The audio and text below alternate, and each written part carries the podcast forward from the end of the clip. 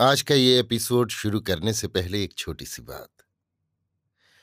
क्या आप भी अपना पॉडकास्ट बनाने की सोच रहे हैं? तो एंकर ट्राई कीजिए। ये पॉडकास्ट बनाने का सबसे आसान तरीका है। नंबर एक, ये फ्री है। नंबर दो, इसमें कई सारे ऐसे टूल्स हैं जो आपको अपने फ़ोन और कंप्यूटर पर रिकॉर्ड और एडिट करने की फैसिलिटी देते हैं। नंबर तीन आप अपने पॉडकास्ट को डिस्ट्रीब्यूट भी कर सकते हैं, जिससे इसे स्पॉटिफाई और दूसरे प्लेटफॉर्म पर सुना जा सके।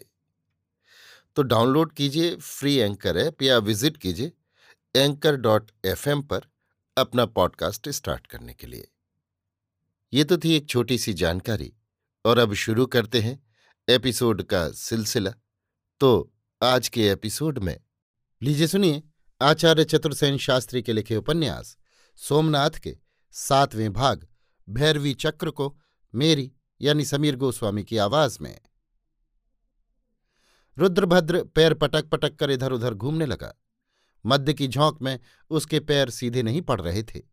आँखें अधमिची हो रही थीं। वो रह रहकर कोई अघोर मंत्र बड़बड़ा रहा था। इसी समय दैत्य के समान दो अशुभदर्शी व्यक्तियों ने वस्त्रों में लिपटी हुई वस्तु उसके चरणों में लुढ़का दी। रुद्रभद्र ने भारी कंठ से कहा, निर्माल्य मिला? मिला। उसने आविष्टन हटाया। मूर्छित चौला की देह यष्टि उसमें से निकल पड़ी। उसके शरीर पर वही नृत्य की पोशाक थी। कड़ी मूर्छा के कारण उसका मुख पीला हो रहा था।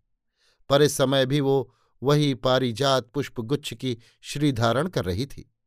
रुद्रभद्र के मद्द घूर्णित नेत्रों के भारी भारी पलक त्रषित हो उठे। उसने कहा जृंभिक उसे अमृत दे। जृंभिक ने मद्य का पात्र मूर्छित चौला के मुख से लगा दिया। श्वास के साथ ही मद्य उसके कंठ में उतरने लगा। रुद्रभद्र ने वहीं भैरवी चक्र रचा। भैरवी चक्र पर चौला की बेसुध देह रखी गई। फिर उसने उसके निकट ही आसीन होकर आज्ञा दी। पूजन विधि संपन्न करो अब। चौला को नग्न कर दिया गया। उसके विविध अंगों का पूजन मार्जन होने लगा। बीच बीच में मद्य भी उसके मुख में डाली जाने लगी। रुद्रभद्र तंत्रक्रिया संपन्न करने लगा। संकेत होने पर कपाट खोल दिए गए। सब साधक साधिकाएँ कक्ष में घुस आईं। सब दिगंबर नग्न थे। सबके हाथ में मध्य पात्र थे। एक एक स्त्री और एक एक पुरुष मिथुन मुद्रा से विशेष पद्धति पर मंत्र पाठ करता हुआ चौला की नग्न मूर्छित देह को चारों ओर से घेर कर नृत्य करने और मद्य पीने लगा। बहुत लोग पीते पीते वमन करने लगे, बहुत निर्लज अश्लील चेष्टाएँ करने लगे, बहुत बदहवास होकर भूमि पर ही लौट गए। उसी समय चौला की मूर्छा टूटी। अपने सम्मुख अकल्पित, अतर्कित ये भयानक दृश्य देखकर उसके मुख से चीख निकल गई। मूर्छा और मद्य के प्रभाव से उसकी चेतना विकृत हो रही थी। फिर भी उसने अपने नग्न शरीर को देख लज्जा से अंग समेट लिए। परित्राण पाने के लिए वो इधर उधर देखने लगी। चारों ओर निर्लज नग्न स्त्री पुरुष मिथुन योग से उसके चारों ओर घूम घूम कर कवच पाठ कर रहे थे। रुद्रभद्र मुद्रा योग में सम्मुख आसीन था। इन सब निर्लज और विभत्स स्त्री पुरुषों तथा दैत्य के समान भीमकाय रुद्रभद्र को सम्मुख नग्न बैठा देख चौला ने भय से दोनों हाथों से आँखें बंद कर लीं। खंभे में बंधा हुआ युवक यद्यपि गहरे नशे में था। परंतु अपने लाए निर्माल्य की विपत्ति देख उसने छूटने को बहुत हाथ पैर मारे, परंतु वो बंधन नहीं तोड़ सका। सोमा बार बार मद्य पीकर खिलखिलाकर हंसने और मद्य पात्र उसके मुँह के पास ले जाने लगी, परंतु उसने फिर मद्य नहीं पी। आवेग से उसके मस्तिष्क और कंठ की नसें तनने लगीं। हठात युवक चिल्ला उठा, जय स्वरूप, जय सर्वज्ञ, जय ध्यो, जय गुरुदेव! उन्मत्त जनों ने देखा, गंग सर्वज्ञ तेज़ी से बढ़े हुए भीतर आ रहे हैं। उनके पीछे नंगी तलवार हाथ में लिए भीमदेव हैं। जो जहाँ था, स्तब्ध रह गया। कुमार भीमदेव एक ही छलांग में रुद्रभद्र को धकेल चौला के निकट जा पहुँचे।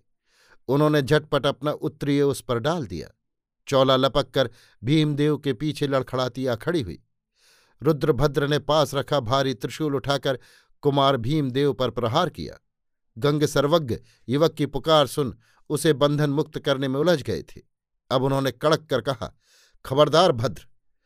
और दूसरे ही क्षण युवक ने उछलकर उसका गला धर दबाया। रुद्रभद्र में असीम बल था। वो प्राणपण से युवक से भिड़ गया। कभी युवक और कभी रुद्रभद्र नीचे ऊपर होने लगे। इस बीच में सब उपासक भाग गए। भीमदेव ने युवक को रुद्रभद्र से उलझता छोड़, चौला के वस्त्रों की व्यवस्था की। अंत में रुद्रभद्र को लात घूसों से अच्छी तरह रौंद कर युवक ने उसे सीढ़ियों से नीचे धकेल दिया। मार और नशे से अचेत होकर रुद्रभद्र टूटे खंभे के समान भूमि पर पड़ा रहा। गंग ने मंदिर के पट बंद कर दिए और, सब कोई मंदिर त्याग कर बाहर चले जाओ, ये आदेश दिया। मूर्छित रुद्रभद्र के शरीर को पार्श्वग उठा ले गए। आगे गुरुदेव, बीच में चौला, पीछे भीमदेव, उनके पीछे वो युवक सब उसी गुप्त मार्ग की राह महालय में लौट आए। अभी आप सुन रहे थे आचार्य चतुर्सेन शास्त्री के लिखे उपन्यास, सोमनाथ के सातवें भाग, भैरवी चक्र को मेरी यानी समीर गोस्वामी की आवाज़ में।